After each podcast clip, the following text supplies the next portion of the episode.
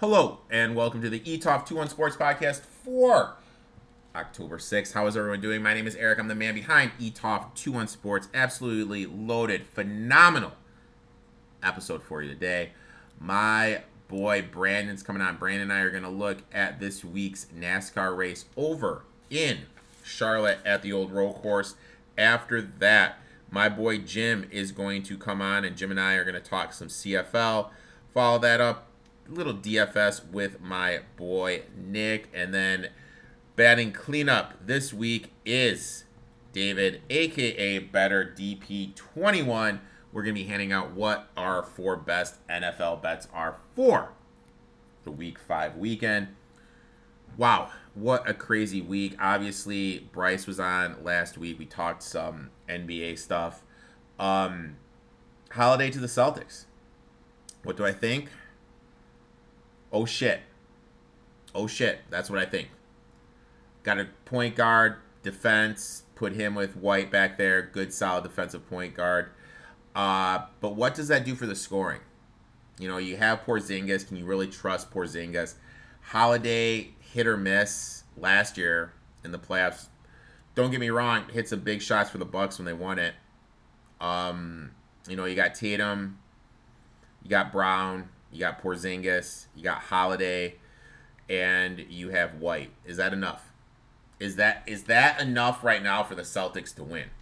Maybe. You look at the Bucks, you know, Bryce and I talked about them. Do they have enough? I think the East, I think all the teams in the East that can quote-unquote make it to the N B A Finals are insanely top-heavy. They really don't have some depth, so it's going to be interesting to see what those teams do to add on to the pieces they already have. If I had to make a choice, maybe I'm a homer, I'd pick the Bucks. I would definitely take the Bucks just because Giannis, Lillard, Middleton, Connington, Portis, the Lopez brothers, Jay Crowder. But I do think they needed to make a piece. Uh, I, I know they did add Cameron Payne. They do need to get a point, another shooter, then I'd be invested in them. Last night, the Thursday night football game. Uh, wow. Bears actually threw the ball down the field. But the thing that stood out for me was was this in terms of the game last night. Why aren't you doubling D J Moore? ten targets, eight receptions, two thirty-three, two thirty yards, three T Ds. Where the flying fuck was the double team for D J fucking Moore? Why aren't you rolling coverage to D J Moore? You just look at it. Moore, Clement, and Tanyan were the only two, three people that had fucking receptions for the Bears. Bears did look good on the ra- ground. They did run for one seventy-eight, but I'm going to say this. Del Rio, how do you have a job, bro? Del Rio should be gone for the Commanders. That was an absolute putrid defensive effort for the Commanders' side. I, for the life of me, look, you try to get Robinson going early. You try to run the ball. But any game you have Sam Howell throw the ball fifty-one times, you're probably going to end up losing. And why are you throwing the ball to Logan Thomas so much? Logan Thomas, eleven targets, nine receptions, seventy-seven yards. You have Scary Terry McLaurin, wide receiver number one. Phenomenal matchup. Bears are bottom five D V O A defending wide receiver ones with Johnson and Jackson back there. Both those guys are out. Now you have rookies who can't fucking defend. And Terry McLaurin. Five targets, four receptions, forty-nine yards. That's fucking it. That is motherfucking it. Samuel, Gibson, and Thomas both had more targets than him. Logan Thomas had two times as many targets than him. You are not going to win any games if you're the Washington Commanders, where Terry McLaurin is having that little of production and Sam Howell is winning the ball, throwing the ball fifty-one times. Look, this Commanders team has potential. It has insane potential with their defensive front, with the weapons they have offensively. Offensive line has played better. But you get a game like that, you're not going to win. And I was I was jocking Bieniemy during my stream. I was hyping Bieniemy up. I was saying how much the Chiefs struggle with no Bieniemy. And then I see that fucking putrid of an offensive plan. Makes me rethink what is going on with my thoughts of Eric Bieniemy. But interesting game. Unfortunately, look, we hit our one bet. You know, Gibson over the twelve and a half yards receiving, easy money. Thrive video came up short. Mooney, four targets, zero receptions. And we had Scary Terry over the fifty-nine and a half, only at forty-nine and a half. Thrive is also doing this contest with uh, the people that market their, their thing, their product. And ten point, it's, it's a huge scoring system, but if you get no props right, you get minus fifty. So, of course, right off the bat, I'm at fucking minus fifty now in this fucking contest, which is fucking lovely. Big fucking loser I am. So I'm going to have some stuff to make up. As always, any day there's an N F L game, I'll be making the videos for Thrive. Make sure to check that out. Download the Thrive app. Use promo code E T O F T two one. That way they know old Uncle Rico sent you. Like I said, we have an absolute phenomenal episode lined up for you today. Let's start it off and let's talk some NASCAR. We have reached the part of the podcast where we're talking some NASCAR, and oh my God, did we do it again? We didn't hit one bet. We hit two bets last weekend. My boy Brandon called Willie B, William Byron, winning the race. I had Byron over Truex, obviously, because he won the race that hit. Two winners for your people. I was a jackass, didn't tout it on online, and I apologize for that. I had some stuff going on, but we're back in it. Some nice winners. It's been a killer podcast. Hopefully you guys have been taking along. Congrats to Brandon. Great hit. Bro, that's back-to-back. So we hit Byron, and then we hit Blaney last week. Oh, yeah, we hit. We both hit, we hit Blaney. Blaney. Like, I'm we're so out of it. Back right now. So we're back on that groove, bro. Like, we've got two in a row. Now we're getting the roll. We both had Blaney. We both had yeah, Blaney. We both had Blaney. Yes. We both had Blaney. So, fuck, that's my bad. We hit we had Byron two weeks ago. Then we hit Blaney last week. So that's. Yes. Wow, dude. Dude, no, I, it, I get it. I get it. And for all of you listening, I get it. You're shocked. We've hit winners. Like, we kind of been on a dry streak for a while. We got it. Back to back. Yeah. Good cash so, app. So we're, we're looking to continue it. I've got three bets. Brandon's got three, two as well, I believe. Yeah. I'm going to agree with you on one. So technically four, but. So one of them. Yeah. So why don't you, why don't you say what your first bet is, my man? Chase Elliott, baby. I will be there all weekend. Uh, I get there Saturday, probably ten o'clock. Um, Chase Elliott all day, all day long. He hasn't won all year. This is his track. He's wrecked, gone to last, to first. This is his place. I'm hoping he can, as a fan, let me disclose that. I'm hoping he can just get a win, carry some momentum into next year. And, yeah, Chase Elliott, six to one. That's all I got. The numbers speak for themselves because I, I know you're about to rattle some off. I like him too. I, I got him at six to one. Won two of the last four races here. He's done well at Roval Street races this year. You mentioned it. I think the big the big thing for him is he wants to get some momentum going into next year, looking to build. This season's obviously been a disappointment. Best average finish out of anyone at this track. This is one of his better tracks, and it's a road course. For as much as he struggled this year, he's still one of the better road course drivers. So six to one. I know he's the chalk, but you know I'm going to take him. Yes. Yeah. What do you got um, for your next one? I'll let you go because this is the one I'm going to probably uh, agree I'm, on. I'm, I'm going Dinger here. Um, I think I got him at sixteen to one. I'll have to double check that. Um, he has won every single time he's raced here at Xfinity. Did you know that? Yes. Every single time he has raced here at Xfinity, he has won uh, road courses this year. He's got two top ten finishes. No, sorry, two top five finishes in road courses this year. And then for um, last eight road courses, he has six top tens. I really think that he just kind of gets lost in the mix when people yeah. realize how good he actually is at this stuff. And, oh, man, I got him at ten to one. My bad, ten to one. So I, I got him at ten to one. I think I just kind of think people re- forget how good he actually is at all this stuff. So I'll take uh, I'll take old uh, Dinger at uh, ten to one here.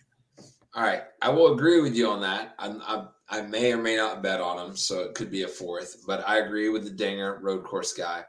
I'm going to jump down to another road course guy that I'm loving, grab before qualifying. Christopher Bell at eighteen to one. He was winning the Chicago race until all that stuff went on. I like Christopher Bell, eighteen to one. The kid is twenty-two points ahead of the cut line, and I wouldn't be surprised if you see him out front early to try and get stage points to lock him into the next round. And if you're out front in a road race, usually stay out front in a road race, period. That's the way the strategy works. That's that's where you're going to be. So, uh, yeah, I like Christopher Bell, the number twenty car, at eighteen to one. Um, I like that a lot. I like that a lot. I think Bell Bell's just kind of been sneaky good all year. Yes. You know, he's just one of those guys. He's just kind of been sneaky good all year. Now, mind you, mind you, sorry. He he's not due for elimination because he's twenty, twenty-two points up ahead. But go back to last year, and he made it to the championship race by winning an elimination race in every single round to go to the next round. And here we are back in an elimination race. He's above the cut line. He knows what he needs to do, and he did it last year. So that's why I like him. So I like that one a lot. My next one, I'm going to a top ten. Now, would you be now? Can you believe we're getting plus money on this guy? I'm going to read you this. He's got back-to-back top ten finishes here. Eight of his last nine road courses finished in the top ten. And the one time he didn't finish in the top ten, he finished eleventh. So his last nine road courses, his worst finish is eleventh at the Indy road course. Top ten at every road course this year. What what's he what what manufacturer is he? Is he a Chevy, a Ford?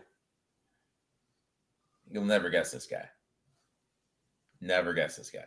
Oh, I feel so bad. You've got me off on this. What what you gotta give me a hint. Like, we gotta have some fun with this. Like, well, I don't know what hit. Um What color car? Blue and white. Hamlin? Oh. Blue and white. Buescher?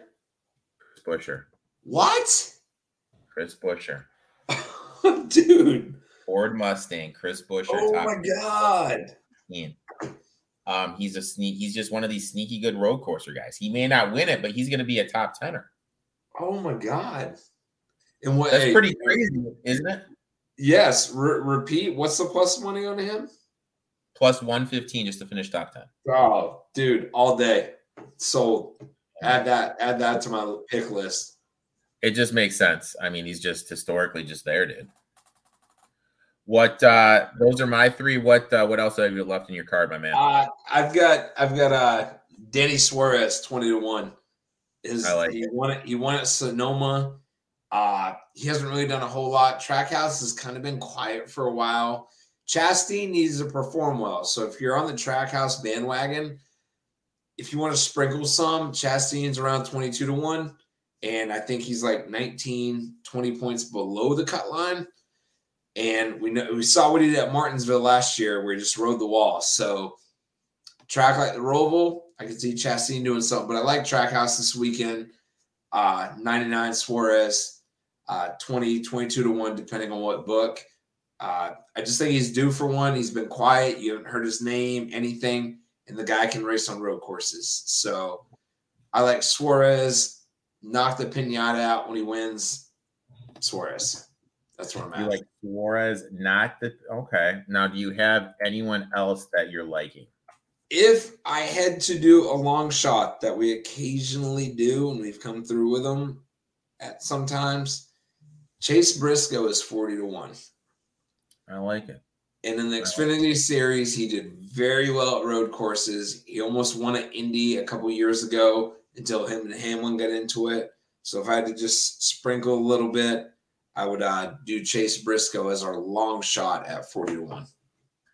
Now, these go off on Saturday, and I apologize for being a shitty host. This is uh, – we were asked by one of our loyal listeners if we could do one of these. So I'm going to pull up the screen right now and apologize to Brandon, because this is all new to Brandon. Brandon Brandon didn't know this was coming. Oh, man, I don't like when this happens. Brandon didn't know this was coming. And um, Prize Picks now has starting positions for NASCAR that you have to have in by Saturday. Um, just kind of looking at these, this is their starting position, so it's based on qualifying. Like an over-under type thing? Yep, over-under starting position. Oh. You know, how many points they're going to get, what's their starting position. Um, someone asked me, is there any way we can put together a thing? You can, if there's two, you could have as little as two, as many as five. Just kind of looking here, is there anything? What we're looking at is Tyler, these are all starting positions. Riddick, two and a half. Uh, Elliott, five and a half. Larson, six and a half. Bell, six and a half. McDowell, six and a half. Suarez, seven and a half. Dinger, eight and a half. Kyle Busch, ten and a half. Logano, eleven and a half. Bowman, thirteen and a half. Any of these starting positions, do you like any of them? Do you see any value, something that you'd like to put together? Absolutely. Absolutely. If I had to do like two, I do yeah. uh, Chase, five and a half, and Bell, six and a half.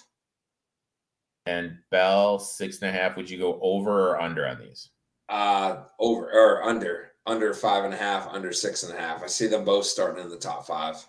Okay, so the Prize Picks bet that Brandon would like would be under six and a half for Bell and under five and a half for Chase. Let's look at some of these NASCAR points. How many points will these guys generate? Um, I, I've, we both have Chase winning, so I would absolutely say over sixty-five or thirty-six and a half for sure. So here's here here here it is. So this is basically their fantasy score. So it's differential. So like if they started twenty-third and finished first, they get twenty-three points. If they started first and finished twenty-third, it'd be minus twenty-three. Um. Fastest lap plus zero point four five, yep. Laps led plus a quarter, first place, uh, you know, forty-five. We so have Elliott, go, go go back to that, Eric. Yeah. So scroll down. If you're gonna bet Elliott. the man, if you're gonna bet the man to finish in the top five, you've already yeah. won. You've already won. So all because but we need thirty-nine the points. Is, the thing is, is we need to put two of these together. So that's that's the thing while looking while looking at this. Well, him and him and him and Bell all over again. So you would just go Bell, Bell, Bell and Chase all day, just more and more, more and more. So I yeah. wonder because I, I don't I don't really play around with this one. Ooh. Well, no, does it separate them? No, so you could do a four-teamer. Yes, there it is. Five Sold. to one here. So the four teamer you can do that plays out five to one would be Bell and Elliott to have Bell to have over thirty-four point five fantasy points, Elliott to have over thirty-six to have fantasy points, Elliott to start under five and a half, and Bell to start under five and a half. Kind of a little fun thing we'll start doing. One of our listeners sent us in, asked if we could do this. So just kind of looking at it, you know, this is kind of So what Brandon and I like, you know, the real more, quick, real yeah. quick, Eric. The best thing about this is, is if you put the qualifying and the race together, and you hit the qualifying, then you're only two picks away from cashing out. Yeah. If you fail at either qualifying, you lose that bet, but then you can still bet on the race points. Yeah. So I'm, yeah. I'm a fan of that because it's like one of those doubles that okay, I'm going to add this to it. If this happens, then I still carry on. If it doesn't happen, I can still make another bet. So yeah, I, I like that. It, you know, this is something, this goes off the board. Um, obviously this will probably change. Obviously the uh, qualifying goes off the board on Saturday. This comes up on one at one. You know what? If Prize Picks has these up when Brandon and I are recording, you know what? For the people, you know, we'll, we'll do it for the people, dude. For the people, Brandon, we'll do it, dude. Because we appreciate you guys listening.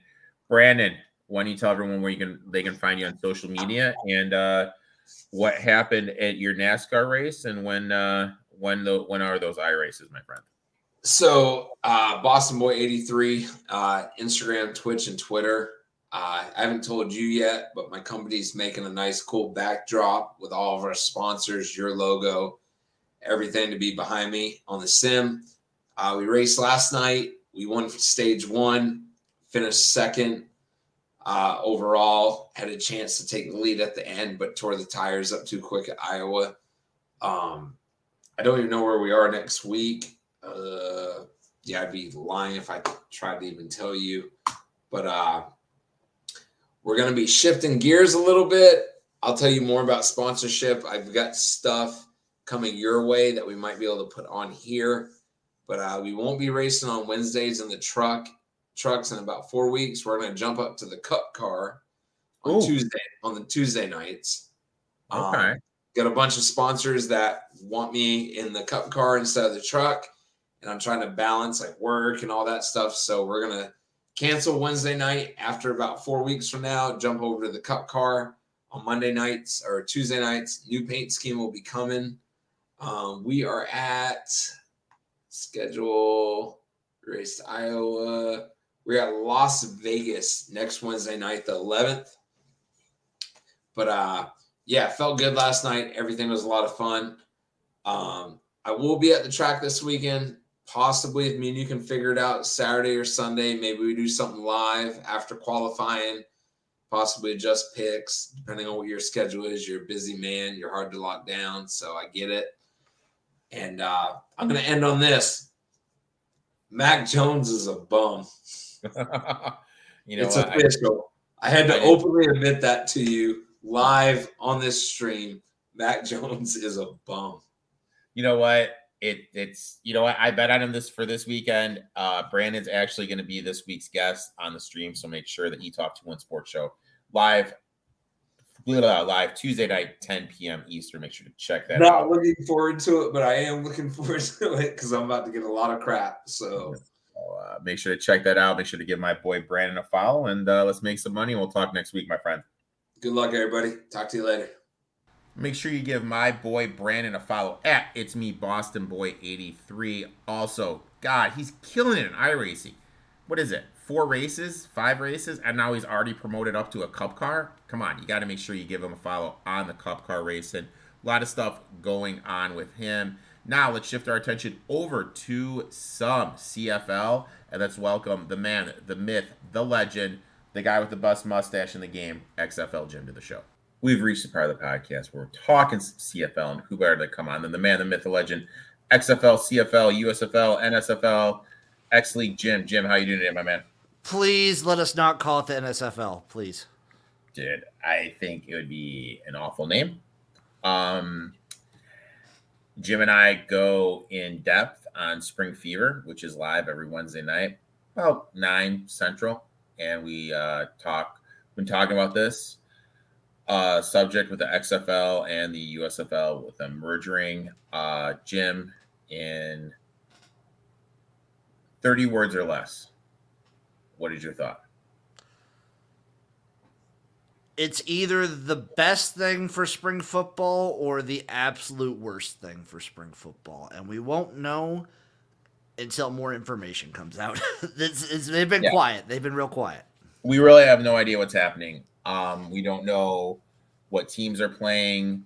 We don't know what these guys are going to do. And that's who I feel the most for, these guys that are just kind of like, I'm in a holding pattern right now that some of them could have families, some of them could have, you know, bills, some of them could Yeah, be, like what if the team like what if you're on a team that folds? Like what if you're on a team yeah. that they don't keep? If they only keep twelve or eight or ten or whatever. There's just so many uncertainties and it's unfair to the players. But we're not here to talk about that. We're here to talk about C F L. Um, obviously the playoffs are starting to take shape. There's only one playoff spot available in the West. Uh, Saskatchewan, Elks, and that's it, right? Is Calgary, really, Calgary Cal- has a shot. Calgary um, is still trucking. And along. technically, technically, Ottawa still has a shot based on the crossover rules of the C F L, but mm-hmm. like Ottawa doesn't really have a shot. Now, looking back at last week, team that disappointed you the most, team that surprised you the most. Oh, okay. Let's. T- um... I mean, Toronto surprised me with how decent they looked, even with their backups.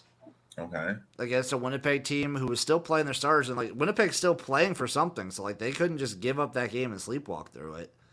So that was impressive. Okay. Um, Saskatchewan continues to disappoint me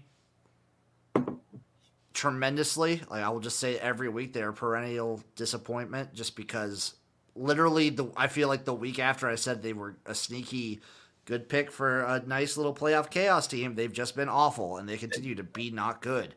So, disappointing in Saskatchewan. And I'll say this, back-to-back weeks of Montreal playing bad teams, guess what they do? They cover. Yeah, that's all they do when they play bad teams. When they play shit, trash teams, Montreal covers, I swear.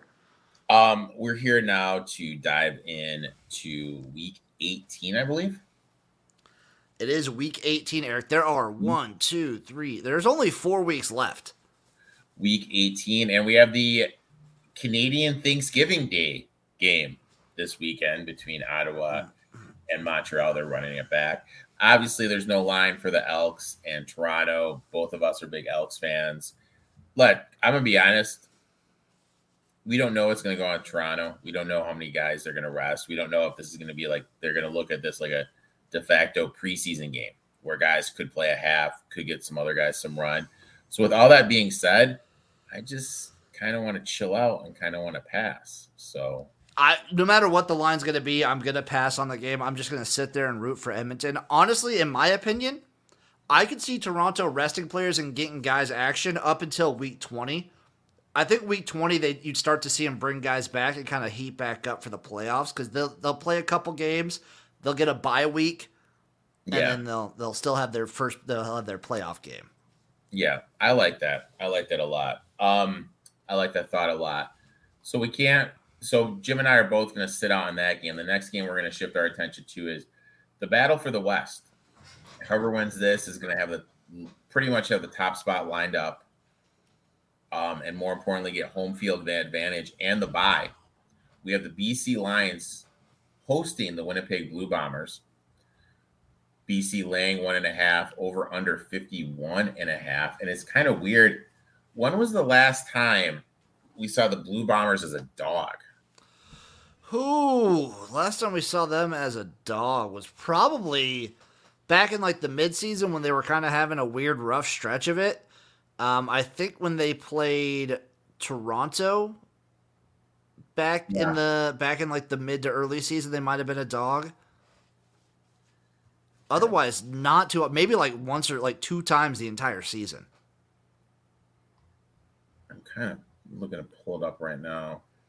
Team info, teams. Clicking that's on just the, the that's just off the top of my head. As a dog.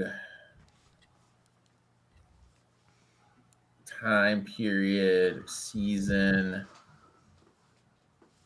Um, Lay it on me.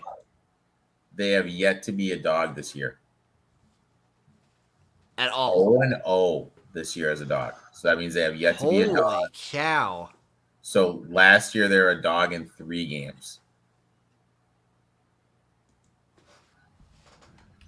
I mean, kind of shocking, dude. You know what I mean? Like,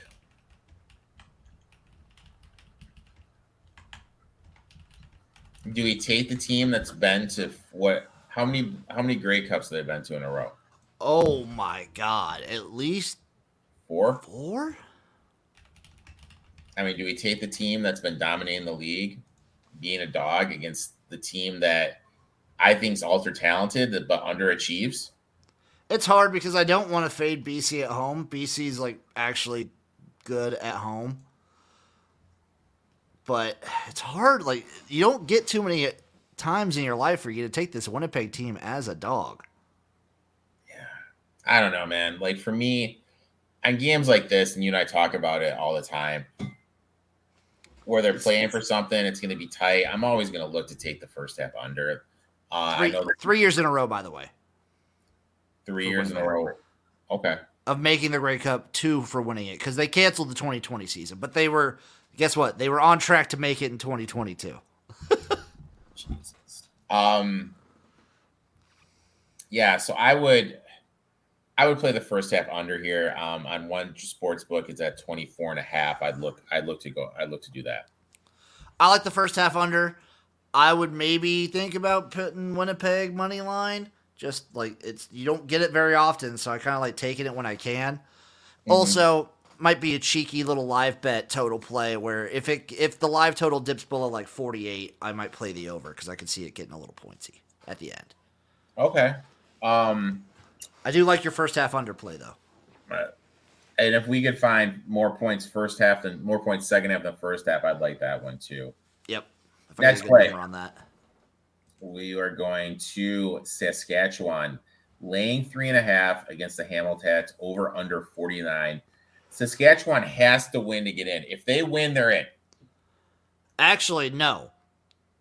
Because there's Calgary still has a weird shot. So even if they win, they're not necessarily in. So if they win, Edmonton and Ottawa are out. That's the only thing that happens if Saskatchewan wins. Okay. Because Calgary okay. still has like an outside shot of making it in. Now, what what's your head here? Like, because Hamilton's already locked up. I always love kind of fading teams that are playing to try to make it. So with that being said, I, I kind of want to fade Saskatchewan. Hamilton's still potentially playing for a home playoff spot. Okay. So still playing for something. So you can't take the fact that they made it, so they're going to coast now. Mm. Rough Riders have been, like, kind of tanking and trailing, but this is also usually the time of year where Hamilton starts to look a little bit more decent in time for the playoffs. They like to be at least a little bit competitive on their journey to the playoffs that they usually make. I like Hamilton here. I like him plus the three and a half for sure. I like him on the money line, and I'm going to take the under forty-nine in this game too. Jim, that's a three-piece right there. Yeah, I'm going to bet all three-way on this game. That's a tasty three-piecer. Give uh, it to me. Give it. I'm. I'm. Take me to K F C, baby. Last game. Noon start in the Central Time Zone. Canadian Thanksgiving Day game. Ottawa Redblacks going to Montreal. They're running it back. Red Blacks got boat raced last game. Now, Montreal is laying six and a half against the Red Blacks and Crum, who both of us aren't a fan of. I want nothing to do with this game. I'd probably take the under because I think they're going to have a hard time scoring the Red Blacks. That'd be the only thing I'd do here. It's Crum or Arbuckle, and maybe I would take like a t- an Ottawa like team total under, but I like. If I win anything in this game, I take Montreal minus six and a half just because they haven't let me down for God knows it feels like two seasons now of betting this Montreal team against bad teams. They just they do well. I'm not going to touch it because I hate the back to back. But yeah. If I had any lean in this game, it would be Montreal minus six and a half. I like it. I like it. Um, so Jim likes Montreal um, six and a half. He also likes the Tiger Cats plus the three and a half, the money line and the under. Mm-hmm. Um, he definitely likes the plus plus money on the Winnipeg money line here with the B C Winnipeg game. You're damn right I do. The only thing I like is I just like that first half under this week, man. I just like Winnipeg and B C first half under. Tricky little week in the C F L. They're get they're getting trickier as the playoff, like as like the season kind of winds down. Yeah, you don't know what teams are going to be like vying for those home spots versus teams like Toronto that already have everything kind of locked in place. Yeah, and how much is Toronto going to be going through the motions and stuff like that? It's a weird um, week. Jim, I'd like to thank you for coming on. Why don't you tell everyone where they can find you on social media and when the next Cooking with Jim will be? Oh, you can find me everywhere at X F L Jim, YouTube, Twitch, TikTok, Instagram, Twitter, Facebook. Cooking with Jim, I don't know. I'm, next week. It's going to be coming. So this week we're going on a little trip, so I'm not doing any cooking this th- this Thursday. But next week I'm going to do a little cooking. So October twelfth, be on the lookout for some Cooking with Jim. And a big, big video coming next week from the X F L Jim YouTube channel. Big, big video. Be I prepared like for next week. I like it a lot, Jim. I think the recipe I sent you, I think that should be what you cook, buddy. So I it sent you that be. TikTok recipe. So make sure to check that out. Give my boy Jim a follow. Hopefully we can make you guys some money, and we'll talk next week, my friend. Let's do it. Please make sure to give my boy Jim a follow at X F L Jim on everything on social media. Great dude, knows his stuff, insane in the football game, has some great stuff coming out with the U S F L and X F L merger. Now, let's shift our attention over to some fantasy football and talk some D F S. We have reached the part of the podcast where we're going to be talking some fantasy football, and who better to come on than Nick, a k a at N A A Fantasy on X, now not Twitter. How are you, my man? Doing great, Eric. How are you doing? You know, pretty good, pretty good. Um, as it's weird how stuff can change from week to week. You know, last week I was feeling, at the beginning of the week, I was feeling good. I, you know, I, I had Montgomery in my in my captain spot. You know, made some money on Montgomery for the Thursday night game. You know, my chest was out a little bit. You know, felt cocky going into Sunday. Oh, yeah. Fortunately, our streak of winning our cash day lineups came. came Unfortunately, came to an end.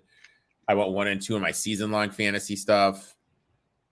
So last night, because we record on Friday, I actually I had Terry McLaurin in my captain spot, and I figured um, the Bears would take advantage. No, sorry, the Commanders would take advantage of a team with two rookies that are bottom graded in P F F and go to Terry, Scary Terry, but they insist on getting the ball to Ryan Robinson. So I'm hoping this is a reverse from last week and we can kind of get a little, our mojo back, if you will, my friend. Yeah. Yeah. Last night, well, with Dick Butkus passing away, uh, unfortunately, right before the game, that kind of gave the uh, Bears a little bit more of a, an incentive to win and play well. And, uh, if you had D J Moore in your captain spot, I mean, I know, I know. Sometimes it's, it's just pretty, one of those things, dude. But, uh, I'll be honest, like uh, the more and more that I watch football and like look at these matchups and everything, more and more I think these coordinators just try to fucking out outthink themselves. It's like the team sucks. Because like this, this is my mindset, and I'm a coach. If someone sucks at something, you attack that. Right. Attack a weakness. That's all you if do. If someone sucks, you attack a goddamn weakness. Yeah. And some of these coaches, I think they just feel, oh, well, we'll just do this. We had, we need to get Adam Thielen and Logan Thomas targets. Like, what? What? All right, so moving on from me, me bitching. Um, Those listening for the first time, this is what we do. We give you a quarterback, a running back, and a wide receiver. You can build around. Basically how this does, we start at the quarterback position, work our way down. We just kind of talk our talk our way through, you know, kind of see like who we like in each position. Uh, our goal at the quarterback position is to get someone that will score twenty points. Um, starting off this week, obviously the Vikings and the Chiefs are the big game on the board. Obviously, you have to like Mahomes. Hurts. My thing about Hurts is I don't like the footwork I'm seeing it in the pocket. So I stayed away from him. Um, the next quarterback I, I, I like on our list is I kind of like, um, you know, Anthony Richardson. You have the upside with the rushing, maybe able to get some rushing, some rushing t- touchdowns. Kirk Cousins, flip side of him from the uh, Chiefs. That game's going to be high scoring. Basically, he's going to be throwing the ball. Want to look to get a piece in that game. And then we got Joe Burrow. Obviously, he's got his arm thing. You know, what's going on with Joey football? Um, is he going to be able to throw the ball? Cards have struggled.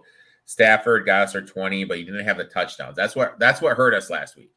Stafford, he got our twenty points, and they have the touchdowns. We got Russell Wilson, who's looked good against the Jets. Those are the guys. That's kind of where my head is. Where's your head at? Yeah, I mean, Stafford last week we got unlucky with. I mean, he he was tearing it up in the first half. They were dominating the game, but they just gave it to Kyron Williams at the goal line instead of throwing the ball. So uh, unlucky. But anyway, uh, Mahomes for me, I mean, obviously against the Vikings trash defense, um, he's obviously a play there. He's eighty-two hundred. Not too bad, but a little, little expensive.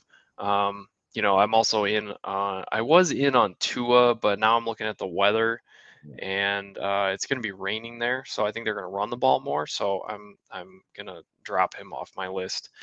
Um, I'm in on Richardson as well. I think the rushing upside and the um, Titans are bad against wide receiver ones um, and bad against the pass in general. So I think, uh, I think Richardson, if he thro- he should throw more in this game. Uh, like week one, I think he had thirty-seven pass attempts. I'd like to see more around thirty, thirty-five pass attempts from him this game. And then I think he can pull up a, a good number. Burrow is there as well, but I'm still worried about him. He's got a good matchup. I'm just, I just can't, I'm waiting for that week where he just goes off, but yeah. I'm still waiting. Um, Cousins, obviously against the Chiefs, he needs to he needs to put up some points. Um, so he'll be throwing the ball around a lot there.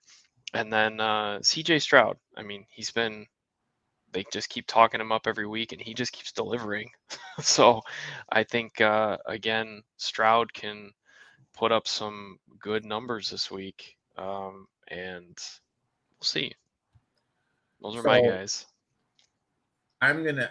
My thing with Stroud is this. Is I don't like taking guys when they're at their highest point. And I kind of feel, look, I like this Texans team a lot. I'm investing in their over win total. I thought they're going to be better.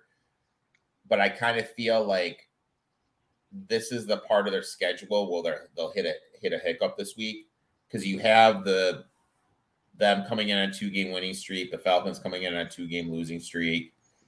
I don't know. I, I think this is the game we see Stroud come back to reality. Yeah, and I could I could see that too because the you know what the Falcons are going to do. They're going to run the football, and they're going to keep Stroud off the field as much as they can. Um, now, so, all right. So let's let's let's axe Stroud. Now I'm looking I, at Richardson's game log. Yeah. He's and, got two concussions this year. like, yeah, I, and I can't laugh. I know that was awful. I apologize, but he's like the two of last year. Yeah, I know. But we got to keep this in consideration. Is he going to make it through the game? I don't want to. I don't want to have a quarterback him sitting on fifteen points in the second quarter, and then he gets knocked out because he took a hit. A hit. Or, oh. or it's like last week where they were getting shellacked by the Rams and he had like no points in the first half. And then he gets injured. Let's say he yeah. goes out with another concussion and then you have zero points, you know, that could easily happen too. Cause so, he didn't put up his points until like late in the game when they were yeah. trying to come back. So that's Axe Richardson. Yeah. And um, I, I'm not, I'm not going to go with Burrow just cause I'm still, it's too much eight. of a gamble right now. He's getting, he said, they say he's feeling better, but I'm still not. This, uh, if there is a sold. week he's going to go off, this is the week. yeah. But I'm just saying, like. I said I said that last week, possibly against Tennessee, and they put up three points. Nah, dude. Rabel's an O G, dude. Rabel, Rabel just rolls out of that court, dude. Just smokes a cigarette. Rabel, those are the game. Like, Rabel will lose to the Colts this weekend. There's no way in hell he's losing to the freaking the, uh, the Bengals. But. But I, it's one of those things. It's like floor and ceiling. Yeah. Burrow's floor is insanely low and his ceiling's insanely high. We just yeah. don't know what the hell we're going to get. So the yeah. risk to reward stuff in this cash games, like what we're doing right now, we want to lock it in. We want to we want to get somebody that has some good value. So yep. that leaves us with Mahomes. We axed Tua because of the weather. Yeah. Basically, Mahomes and Cousins, and you don't like Russell Wilson because he's, you don't like Russell Wilson, so we'll take him off. What about Stafford? You don't, you're not feeling him. I'm I'm mad at Stafford uh, okay. after last week. Uh, I just, I'm I'm gonna hold a grudge for now. But I, yeah, I'm not. I think, I actually think that game is actually gonna be a sleeper, low scoring game. Okay. The the Eagle, the Eagles and Rams. So. Okay. Um, I think it's going to be more like a gut out kind of playoff type game. So okay. I'm I'm more interested in the over under of the or the over of the Chiefs and Vikings game, and that's why I like I'm liking Cousins and Mahomes. Um, but I think we can get more. We can open up our lineup more if we go with Cousins. Exactly. Just because by if we open it up with Cousins, because Cousins is sixty-nine hundred. sixteen. He's they upped his price though. Still like it though. I mean, it's either Cousins at sixty-nine or Burrow at eighty-two. We'll take Cousins. Mahomes, Mahomes at eighty-two. Mahomes yeah. at eighty-two. So we'll take Cousins at sixty-nine. Yeah. So there you go. So we're gonna go Cousins, and I mean, look, I'm looking at it right now.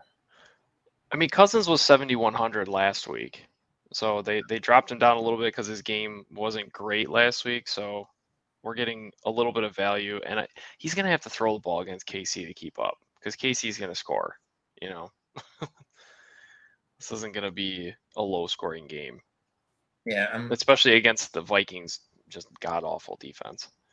Yeah, they're going to be forced to throw the ball. I mean, looking at it right now, you know, he only – He's he scored over twenty points, two of the four. He's coming off an eleven point six performance. Who did they play last week? I'm spacing up the top. Carolina. They play Carolina, Carolina, sloppy game. Now you're indoors, and a team that's going to like to throw, you're going to have to throw. Both these teams have secondary issues. Yeah, it just makes sense.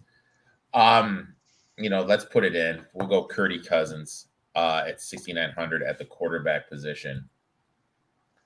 Running back position. Um, running back this week. Uh, I obviously I like Breece Hall. I think I think the whole Jets offense, even if Aaron Rodgers there, should be running through Hall. I think that's how good he is. Broncos, we saw how bad they are against the run. Um, yeah. So they take advantage of it. But you still have Dalvin Cook there. That's my one worrying point. Steelers have struggled running the ball all year. They got it right against the Texans. Texans are just as bad defending the run. And oh my God, who do you play this week? You play the Atlanta Falcons and Bijan Robinson, who's Mister one hundred yards. Bijan has just been an absolute monster. I'm pulling up right now. Bijan in season long fantasy in full point P P R. He had, he, you know, averaging seventeen point six. He's running back six. You know, he's be, he's behind Kenneth Walker, Devon Achane. But look, Achane's is kind of askewed because he has a, that fifty-one yeah. point. Yeah. Uh, Kyron Williams, who has a twenty-two, seven points. Mozart, who has a forty-five point, and McCaffrey has forty-eight. So I think I think when time gets at good at the end of the year, Bijan's going to be right up there. Uh, Derrick Henry. Now, look, dude, you know, he plays the Colts. They're going to lean on this run game a lot. Uh, historically does well there. David Montgomery, who's getting all the carries in Detroit at the goal line. Alpha back there by far. Um, and Carolina does struggle against the run. They give up most. I'm looking at it right now. Carolina gives up the. They've given up six rushing touchdowns. And it was two a week until last week when Madison decided to not get in the end zone. But. They uh, oh, Panthers. Panthers give up the fifth most points per game to opposing uh, to opposing running backs. Uh, look, you got Joe Mixon against the Cardinals, who gave up the second most points. Yeah, to opposing running backs, but that's a little skewed with the with the game that McCaffrey had. Achane always James Conner, a low budget option in my eyes, just because the Bengals are batting against the run this year. Stevenson, Stevenson's going to go off. Like the one thing I did this exercise, Nick, where I was looking back at top fantasy football scores and where they were through four weeks and where they finished. Stevenson wasn't even in the top thirty last year at this time. Finished as R B eight. So I think we're due for a good Stevenson game. And I think you can run on the Chiefs. So I kind of like Madison too, where, what about you? Where's your head at? Yeah, I love Bijan Robinson this week. Um, you know, he's he's gone over twenty points, three out of four games to start the season in, in DraftKings D F S scoring. Um, he's he's got at least four catches a game out of the backfield as well. Um, so I like I like him against the. Uh, The run defense against or Houston's run defense is definitely not great. Uh, I like Derrick Henry as well. If you look at Derrick Henry's last five games against the Colts, he's had twenty-seven, twenty-eight, twenty-eight, twenty-two, and thirty carries. And only one of those times he didn't go over one hundred yards. So I like Derrick Henry to get the ball a lot like that in those games against the Colts. Montgomery, three touchdowns last week.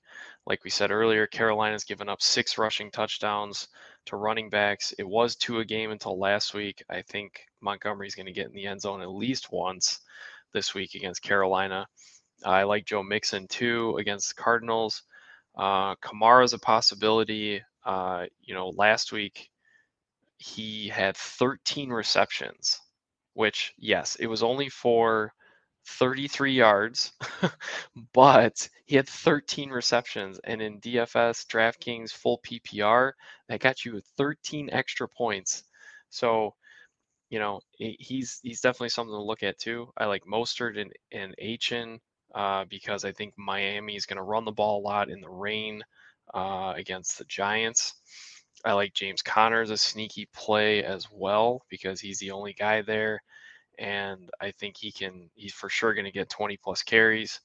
And then I also, I like Breece Hall as well, because the Denver run, run defense makes everybody look good, but you're right. The Jets, the, the Jets offense should be running through Breece Hall.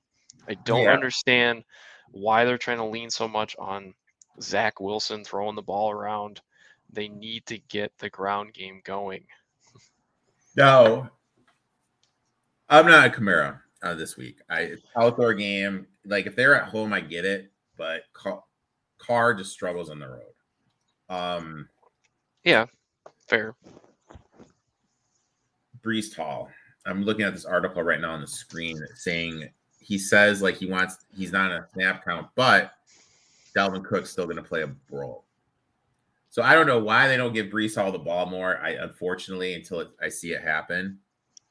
We gotta, we gotta pull him off. Yeah.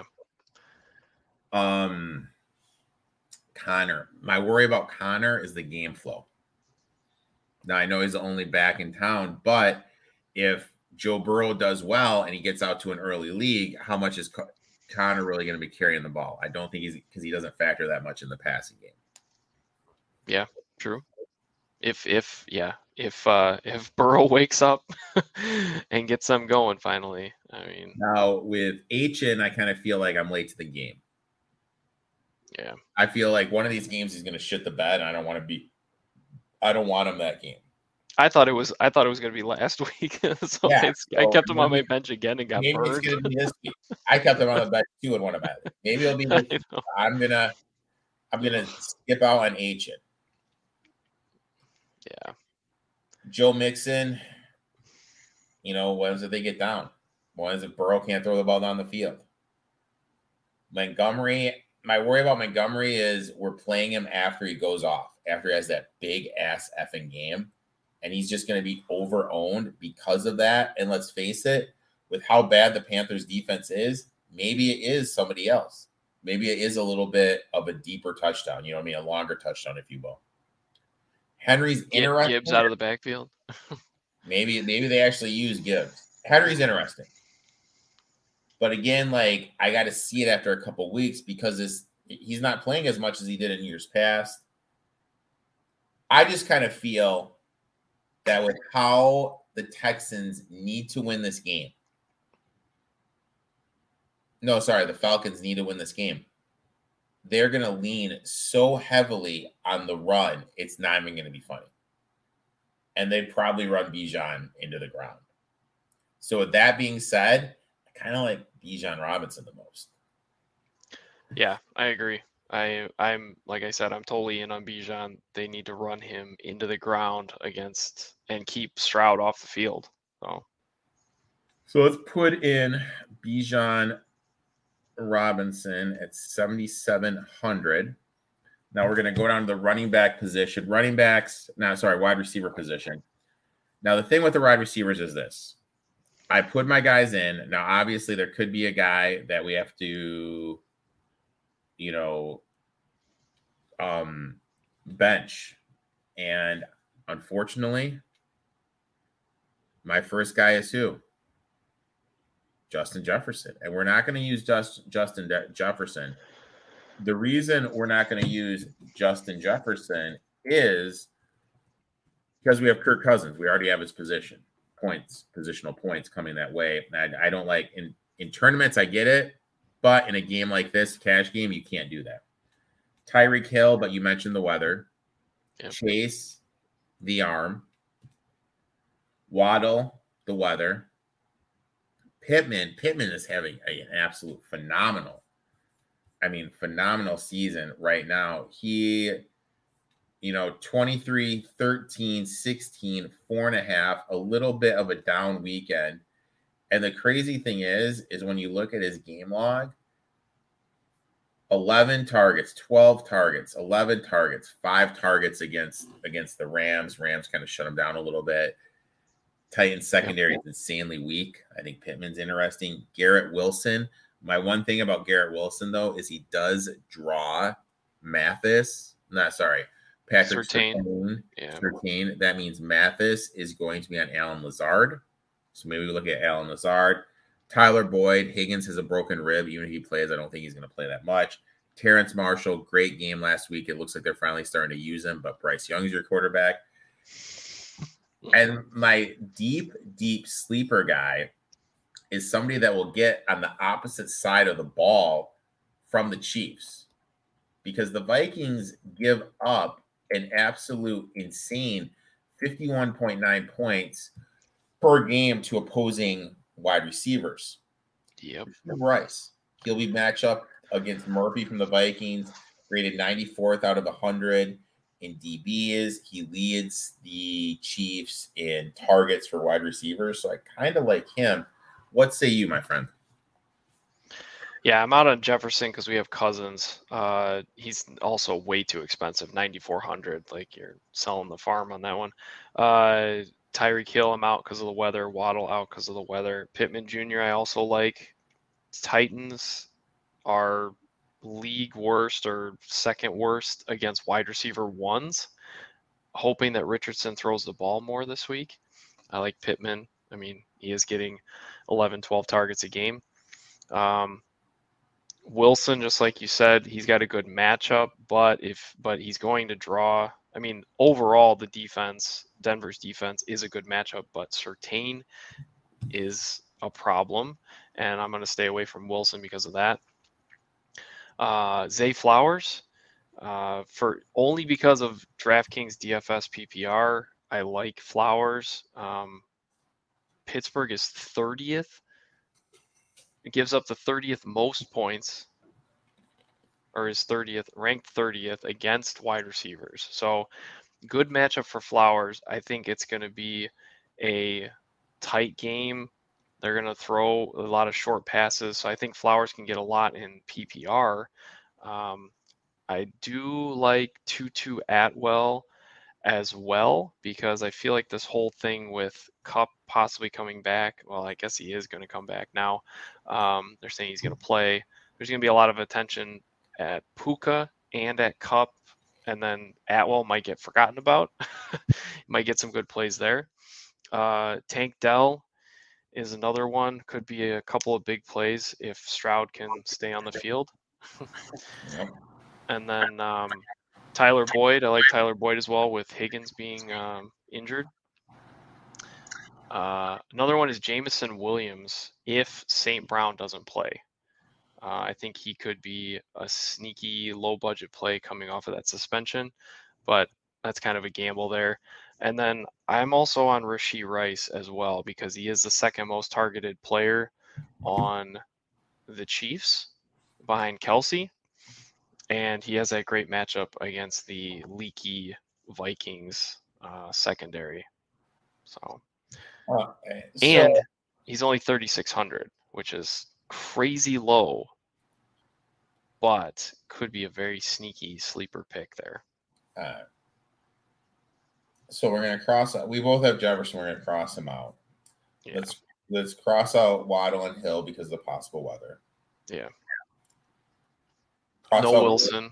Let's cross out Wilson because of um, oh, what's his face? Surtain. Yeah. I just can't get there with two. My thing with this is with these wide receivers like like Atwell, you got to look how much what his ceiling is. Yeah. So he could could he get a touchdown? Yeah. But he's only getting four to five targets. And if he doesn't get it, those four to five targets, nothing's yeah. going to happen. He's a yeah, he's a boomer bust guy, and Stafford's not throwing touchdowns this year so far. I mean, he's got what three touchdown passes on the year. Yeah, it's yeah, we had a yeah. I would look away from that as well. It's a it's then, a gamble boomer bust play. And then you got Tank Dell. Look, I love Tank Dell. I think he's great, but I don't think this is the spot to play him. Um, mm-hmm. I think the Falcons are going to be lights out. Boyd, I'm interested in Boyd, yeah. but. How much are they going to shoot Higgins up? You know what I mean? Because Higgins right now, Higgins, as far as we know, right now when we're recording this on Friday, Higgins is going to be playing. And we don't want Boyd unless Higgins is out. That's yes, the thing. correct. Correct, because um, Boyd will be nothing if uh, my, Higgins is in. My thing about Jamison Williams, if Saint Brown doesn't play, first game back, and he's also had a hamstring injury. Yeah, but I think I he's gonna be hyped up to play again, though. I like I, I like Rashid Rice just for the simple fact that I think it's going to be an insanely heavy dosage of passing. I don't think they're they haven't they haven't been running the ball that much at all. Yeah. Um, Vikings give up the most points per game to opposing running back, uh, wide receivers, excuse me. Second on the team in targets. He's starting to get red zone targets. I think everyone's going to use Kelsey. I think that we want a piece of this game, but we want lower budget guys. And I think we got two lower budget guys. So I kind of like putting Rashid Rice in this. Yeah, I like it too. I mean, like you said, the D Bs ranked ninety-four out of one hundred. Uh, matching up against Rice. And yeah, people are going to go after Kelsey, but Kelsey's seventy-six hundred, and the Vikings are actually not that bad against the tight end. Against yeah, wide receivers, they are what thirty? They're they're last in the league, or one of the last in the league. You know, so I'm I'm not I'm really not excited about paying up for Kelsey in this situation. I think the low budget guy, I know Mahomes spreads the ball around, mm-hmm. but if Rashee Rice gets five catches, but one of them is like, you know, a fifty yard touchdown or something like that, like he breaks through, you know, you've got a, so much value out of somebody you only paid thirty-six hundred for. And you ready to get blown away? Yeah. Rice leads the Chiefs in red zone targets. Bam. There you go. So we're going to go Rashid Rice. We are, this is a low budget play down that I, you know what? This is great. And this is why I like doing this with Nick, because we're not here to, we're not telling you to take Mahomes, Cousins, and Devontae Adams. You know, we're, and I know Devontae's playing, um, whatever big A J Brown. We're, we have Bijan, who's a higher priced guy, but we have two guys in Cousins and Rice that could be a little bit under the radar. That leaves you with thirty-one thousand eight hundred, an average of eight, uh, an average of five thousand three hundred per person to Divion. So I really like that. Um, now what we're going to do is now we're going to switch over to our start sits. As always, just D M me on any platform with your start sits. sits. First one, A J Dillon or Dalvin Cook? I, You know, they obviously they both have great matchups, um, but with Aaron Jones still limited in practice, I think Dillon's going to get more work than Cook will. So I'm going with Dillon. Uh, Cook, I mean, they're saying that Breece Hall's not on the snap count anymore. So I I really think they're going to give Breece Hall the ball a lot more. He's going to get fifteen to twenty carries, and Dalvin Cook's not going to get as many. I like I like the more opportunities that Dillon's going to have. Jalen Warren or Tyler Algier? You know, they're both getting seven to eight carries a game right now, but I'm going to go with Algier uh, as Houston is giving up an eighty-three percent catch rate to running backs and twenty-five point three fantasy points per game to opposing running backs in DraftKings scoring. Okay, so it could be a little factor in the passing game. Uh, Cam Akers, Chuba Hubbard. I'm going to go with Hubbard. Sanders has been pretty lackluster so far this year, uh, you know, and he should see more snaps this week with Sanders being questionable and limited in practice. So I'll say Hubbard this week. Tank Dell or Rashid Rice? Oof.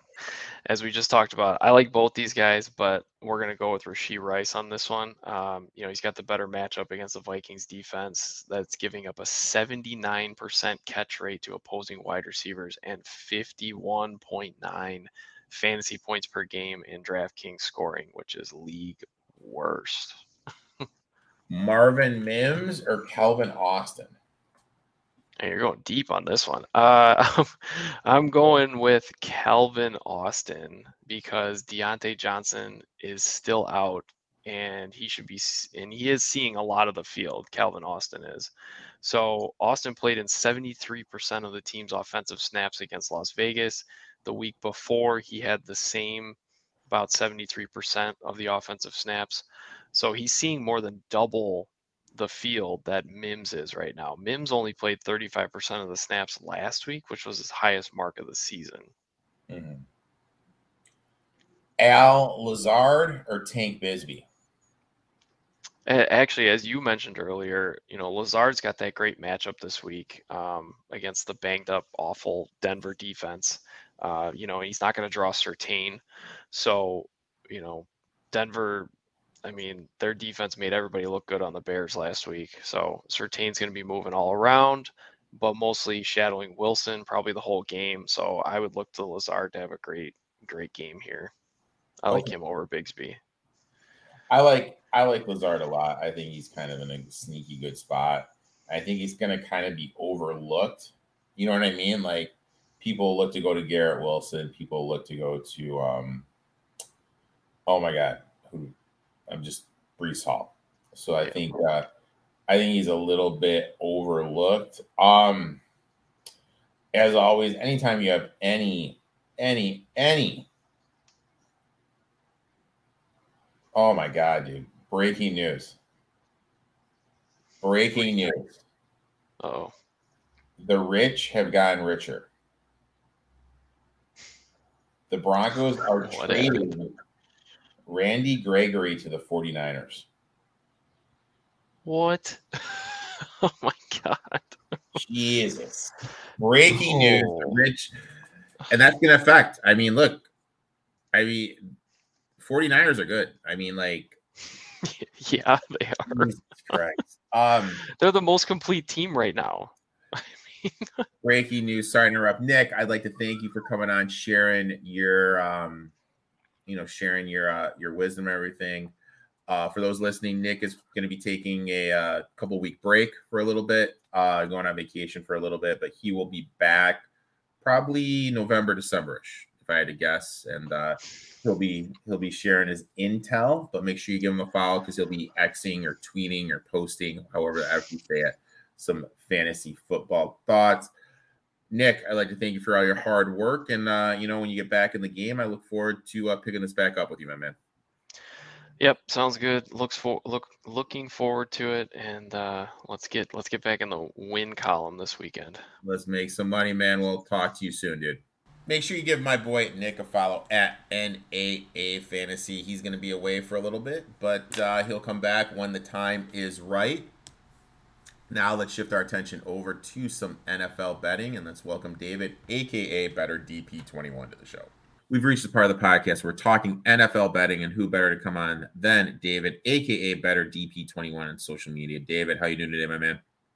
Doing well, man. It's Friday. Looking forward to uh, to a weekend and cashing some more tickets together. Um, you know, looking forward to my Bills running it up again on another team just overseas. So the big question is, you know, you are a Bills fan. Yep. That game is going to start at seven thirty a.m. Sunday. You going to make it up? Are you Are you going to be oh, up in time? I will be up. Little French toast and the Bills to start your day? I will be up bright and early for that one. Um, I already got my neighbor around the block who's also a Bills fan. We're okay. we got a whole we got a whole game plan for that morning. We're, we'll, okay. we'll be set. All right. Um, we went one and one. Uh, we both went one and one last week. Um, my player prop didn't hit. I thought it was going to be a Jameis Winston. Everything I read said Jameis Winston was playing. And right. then uh, limp arm Derek Carr strolls out there, and uh, Kamara has thirteen receptions for thirty-three yards. So uh, didn't miss. I missed that one, but my boy Vrabel hit the two and a half.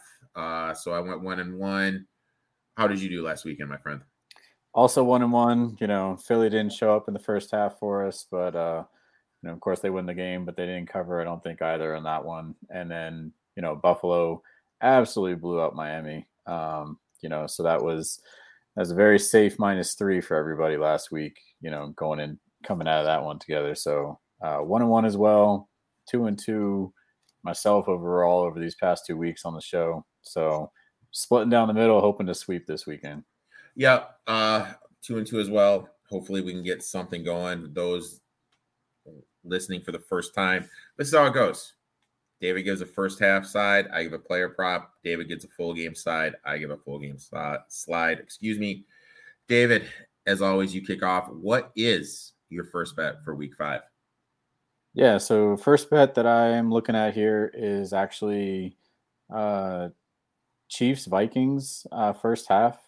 Uh, I really like the minus three for the Chiefs here. So taking Chiefs on the road, minus three first half. I got them, you know, just from an overall offensive and defensive perspective, they're they're better than Minnesota, um, right? Like.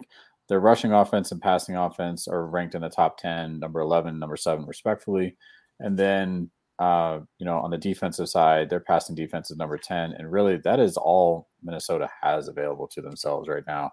Their rushing game is non-existent. They're they're really not there. They're, it's a extension of the pass. And I really like Kansas City to kind of just clamp down that defense um, and, you know, keep it right there. But, um, you know, between their first half and overall game, this is the better edge for K C. Um, you know, I, I like to make fun of K C a little bit because you're usually, you know, last year they they just they had they have that brand, right? You got to just kind of watch out for those teams that have the brand name that the public's going to chase to cover some plays here. But I actually got them winning this first half by better than a touchdown. I got my line at minus seven and a half. So we do have a four and a half point edge advantage over the book right now at the minus three. So I do find this to be a very big benefit to ourselves at getting in early on this uh, minus three first half line. Yeah, um, I like it. I think the big thing is the Vikings defense sucks. Yep. It is really, really bad. And uh, that's going to seg me. That's going to segue me into the player prop I'm going to go into. But just to piggyback your thing, I think the big X factor in this game, and everyone's going to be caught up in the in the offenses, Chris Jones. Mm-hmm. This dude's a wrecking ball.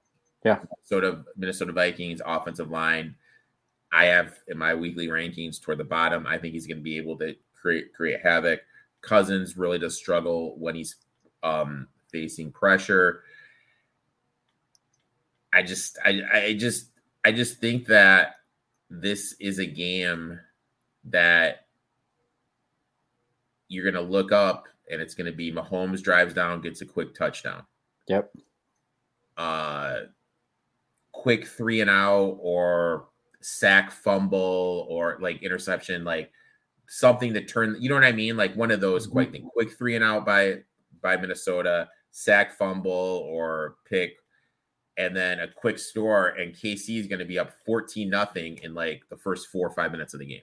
Like in my head, the way I have playing this out, I think that's how it happens.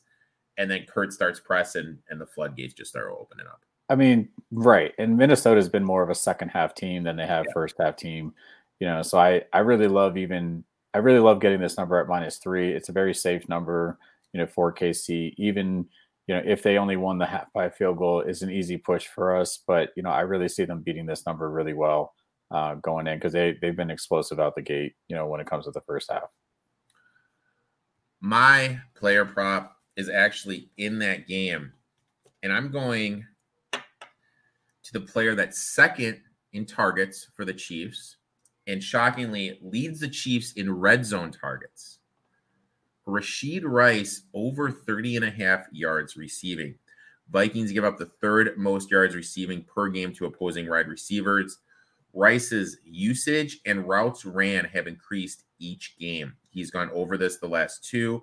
Plus, he's going to be matched up against Murphy per P F F. Murphy's D B ninety-four out of one oh seven graded. Oh. Rice has an absolute phenomenal matchup, and he's just starting to get that connection, get that bond with Mahomes. Look, you're obviously going to take Kelsey away. I think this is a great spot for Rice, so I'm going to take him over the thirty and a half receiving yards as my player prop. So uh, hopefully, what, ho- so hopefully, what happens? thirty-two yard touchdown to uh, Mahomes to go up twenty from Mahomes to Rice to go up twenty-one nothing, and uh, boom, we're good in the first, the first half. That's what we're rooting for. That's hit both of ours right there. One game. Boom. Wham, bam, thank you, ma'am. Um, next game, full side. David, where are you going, my man? All right, full side. We're going back across the pond. We're going to go support the Buffalo Bills again. Um, you know, the minus five and a half. Really like this uh, bet here because I actually think Buffalo is going to win this game by more than two scores. Uh, my model's predicting this, you know, upwards of a minus ten line uh, for Buffalo. So definitely, you know, think they win by more than a touchdown here. You know, again, D V O A rankings, uh, Buffalo is all over the top ten, just as they were last week going into Miami. You know, passing defense, uh, rushing defense, uh, number two and eleven respective, respectively. Um, Passing offense, rushing offense, three and eight. Jacksonville on the other side, they're having to go back. You know, this. I don't know if they, I don't, I don't know if they actually traveled back or not. Um, I don't know they if stayed. You know that they stayed. They stayed okay. Because the funny, this is the funny I figured, thing. I figured that would be the case with jet lag, right? Because this, this is the funny thing, and they had to switch hotels because the Bills booked that hotel before that, so they had to play the game, and then they had to get all their stuff out. And then move to a different, uh, different hotel. Right. Yeah. So you know that being said, that's, that's kind of funny. We got to we gave them the boot, but uh, yeah, Jacksonville on the opposite end. I mean, their their greatest strength is their rushing defense. Outside of that, they are middle of the pack team across the board here.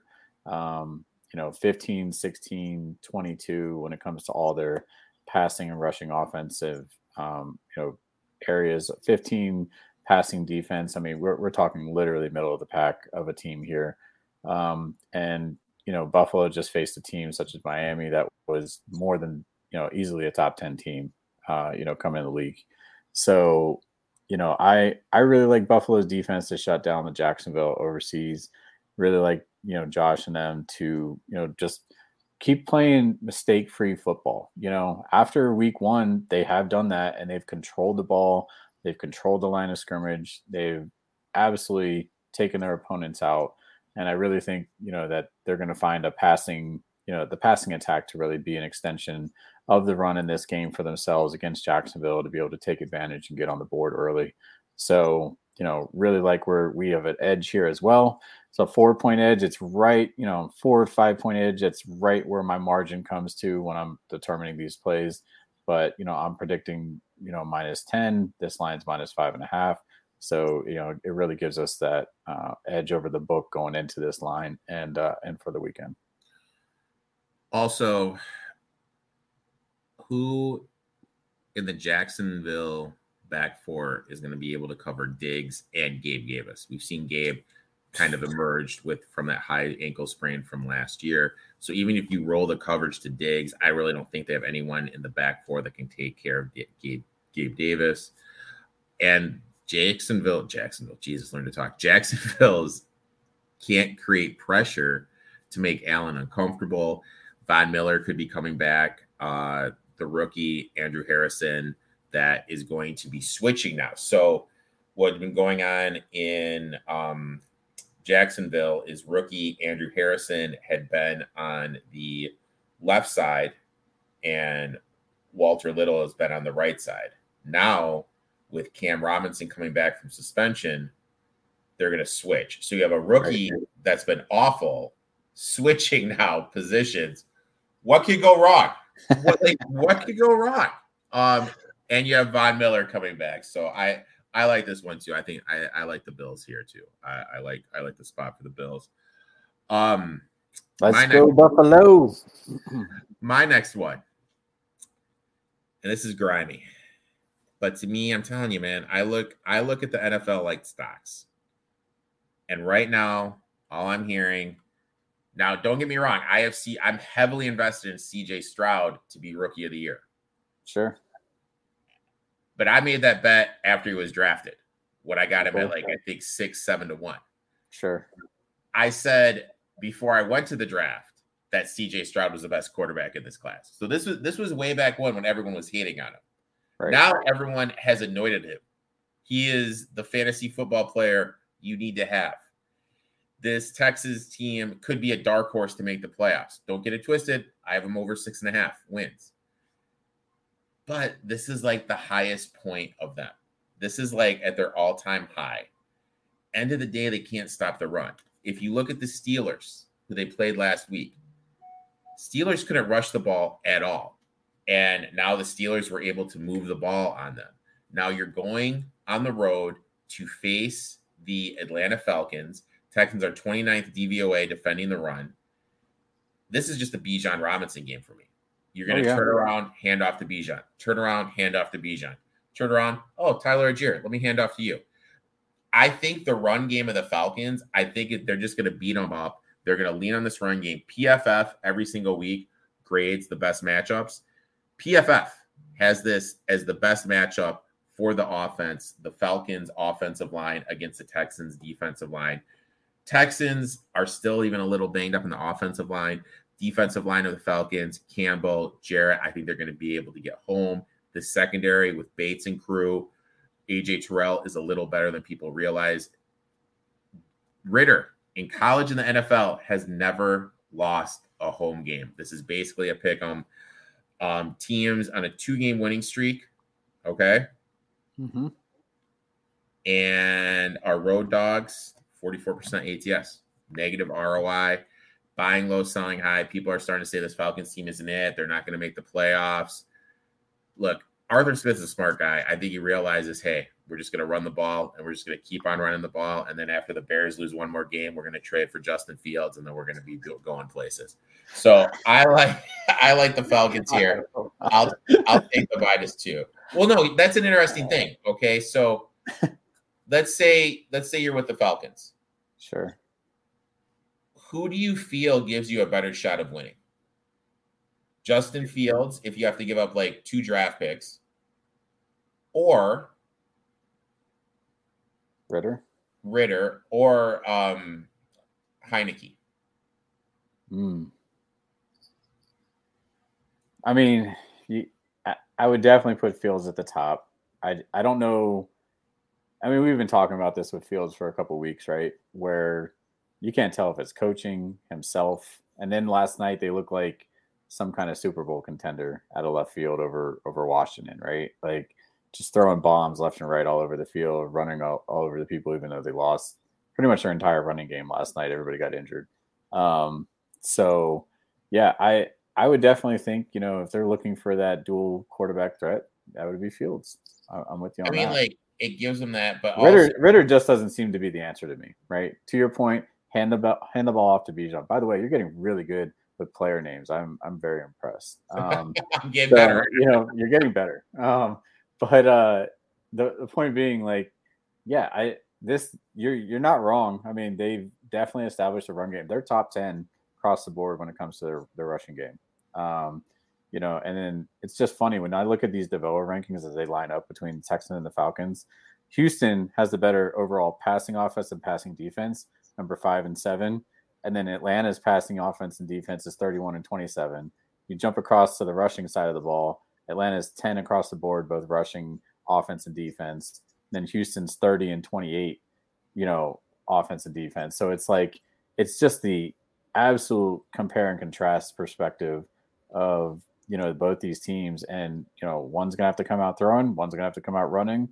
And I'll give it to the, uh, I'll give it to the team, you know, that's going to have control of the clock, which it should be through the run game with Atlanta. I mean, I think that makes the most sense. But, you know, to the point of, you know, what's going on. I mean, we were talking about just before the show, I'm like, man, Ritter's just downing that offense. Like, you know, you got people like Drake London, Kyle Pitts, like, you know, that all these other people that just are not producing because Ritter is Ritter, Ritter's just not doing Ritter's anything Ritter. spectacular either.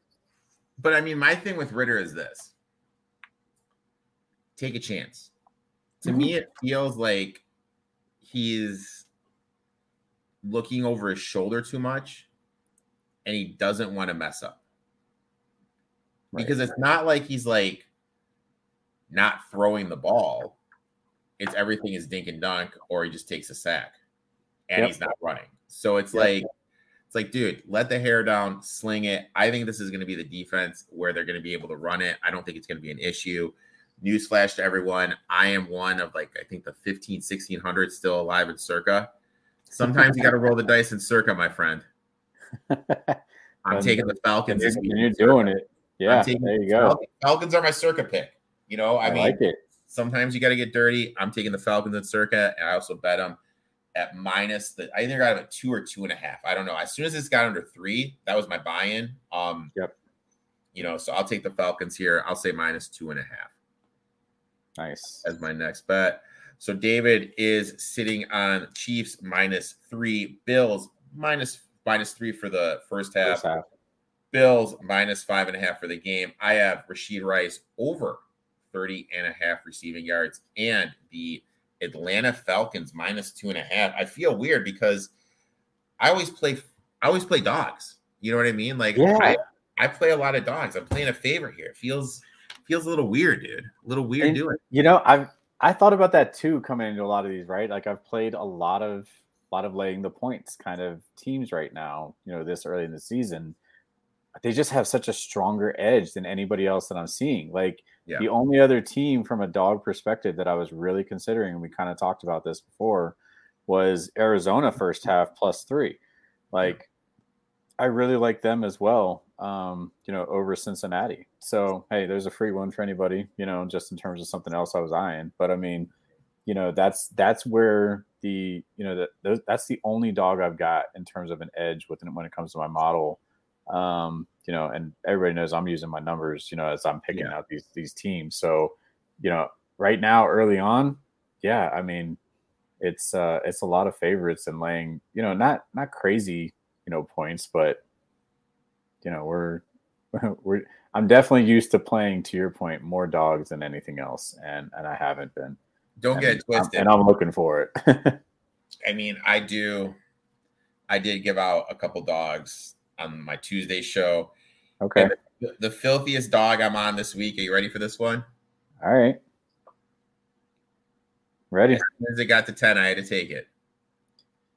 ten. Who's at ten? It, well, it dipped back down. I took the Panthers plus ten. Oh, shoot. I mean, dude, just, just hear me out, though. The, to me, and maybe this is being me being been there, done that with the Lions. You just beat the Packers.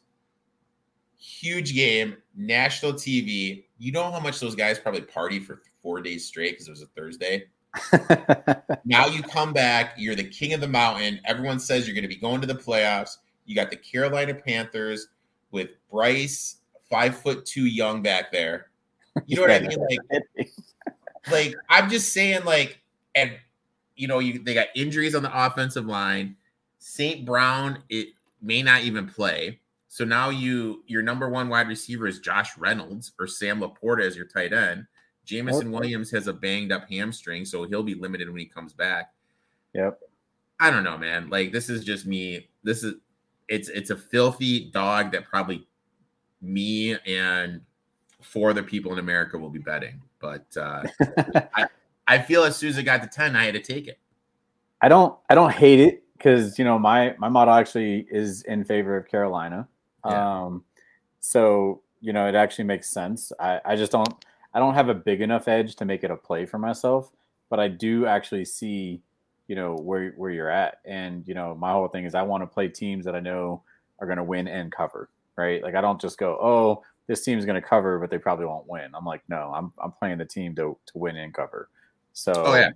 you know, that, well, that's where I, I'm at. I could I, this, to me, this is like this is the game the Lions are going to lose. This, you know what I mean? Like, right? You just beat the Packers, and I'm just letting you know, like, for me as a fan watching the game last Thursday, like I my only bets in that game were, I think I had, I had three of them. I had Musgrave over his total, Dobbs over his total. No, I had all player props. I had Dobbs over his total, Laporta over his total, Musgrave over his total, and Mon- Monty under. So I had four player props, all small. That's all I did.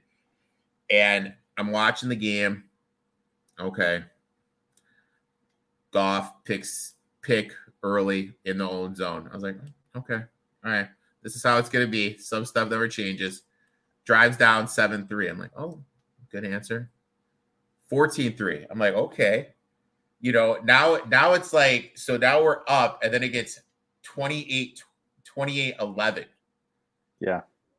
And then, like, they punted or they turned the ball over. I'm like, shit, dude, this, this is where it happens. That's why I said to my head, I go, this is where it happens. They're fucking going to lose it. Excuse my language. But, sure. Dude, they won the game. Like, I'm not used to them winning that type of game. Sure. And maybe I'm wrong about this team. Maybe it's just I've been hurt by them so much in the past where I just don't trust them. But we'll see. That trust issue from being hurt. I get it. If if they could cover this game, if they win and cover this game, I'll be like, oh, shit. I mean, I, I think, you know, I, I think they got something here. And I think this is a team that could go into San Francisco or Philadelphia and play a competitive first half and get blown out in the second half in the playoffs. Yep. So, I, I can see that too. Yeah, I think that's kind of where I am. David, I, I'd like to thank you for coming on, talking some shop. When you tell everyone where they can find you on social media, my friend. Yep, as always, you know, I'll be posting plays where I can for uh, both college and N F L in advance with my full cards. Um, you know, look for me on uh, Twitter, uh, Better D P twenty-one, Better with an O R. Thanks again for having me, bro. Sounds good. Make sure to give him a follow. We're here every single week, and hopefully we can sweep the board. We'll talk next week, my friend. All right, buddy. That's it for the podcast this week. Make sure to give my boy David a follow at Better D P twenty-one on all social media. Wow. Great show. Make sure you guys have a good and safe weekend. Let's cash some tickets. Let's make some money. Brandon at Boston Boy eighty-three is going to be this week's special guest on the Etoft twenty-one show, which is live Tuesday night, ten p.m. This Sunday, make sure to check out Kyle and me. Kyle's pinch hitting for Gino on N F L Betting Blitz. We will give you a game-by-game preview of the N F L slate of games. Make sure to check that out. And Jim Chase and myself will be live this Sunday, oh, sorry, Saturday morning, breaking down the slate of college football games.